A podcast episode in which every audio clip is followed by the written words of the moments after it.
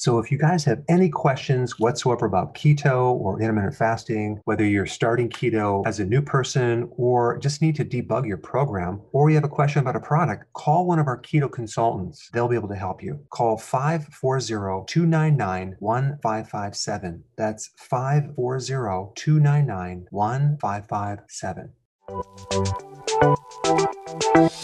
Welcome to the Dr. Berg's Healthy Keto and Intermittent Fasting Podcast, where Dr. Berg takes you on the journey for the truth about getting healthy and losing healthy weight.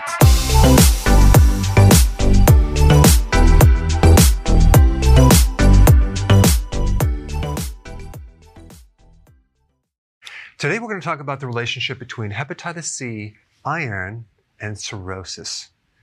What are the symptoms of hep C? And by the way, hepatitis C is the most common type of hepatitis. And we're talking about a specific virus. So the main symptoms would be fatigue, flu-like symptoms, darker urine, abdominal pain, yellow skin, eyes, and there's many, many more. Now, what's interesting about hep C is that there's a high rate of people with hep C that also have high iron. And when you have hepatitis C, it makes it more difficult to get rid of iron. So usually you're going to have iron overload. And that iron creates oxidation and a lot of free radicals. And that's what's going to lead to inflammation and cirrhosis. And not only that, iron is needed to keep the virus that's causing the problem in reproduction mode. So it actually thrives on iron. So there's three things that I would recommend. There's something called lactoferrin. You can get it from the health food store, probably online, but it's in breast milk. It's also in something called colostrum, which is in breast milk, but it can be extracted from colostrum in cow's milk, and you can get it as a supplement. Based on certain studies, which I'm going to put a link down below, you don't want to take less than 3.6 grams to create the effect because lactoferrin is a very powerful antimicrobial. It also suppresses the replication of the virus in hepatitis C. It binds to the virus. It helps lower liver enzymes. It helps lower inflammation. It also increases phagocytosis, which is part of the immune system. So it's a really good immune booster. But what's fascinating is how it works.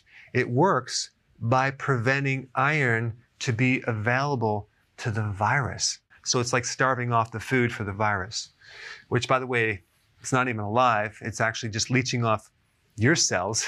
So lactoferrin can go in there and affect the DNA and the RNA and prevent the iron from being used by the virus.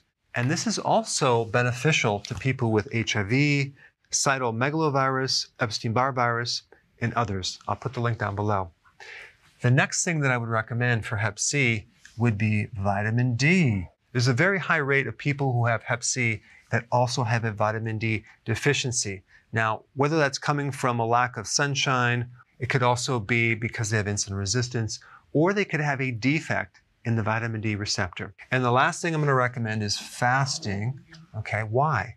Because fasting strengthens your immune system. If you do periodic, prolonged fasting, like 48 hours or even 72 hours, You'll stimulate stem cells, and that will help you grow a new immune system. Also, fasting stimulates autophagy, which has a function of cleaning up microbes, including viruses. Now, if you haven't seen my videos on vitamin D and why you would be deficient, I put this video up here. Check it out.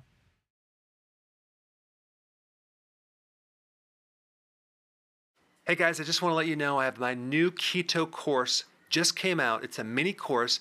It covers all the basics and how to do it correctly. You can get through this in probably 20 minutes at the very most. So if you're interested, click the link below and get signed up now.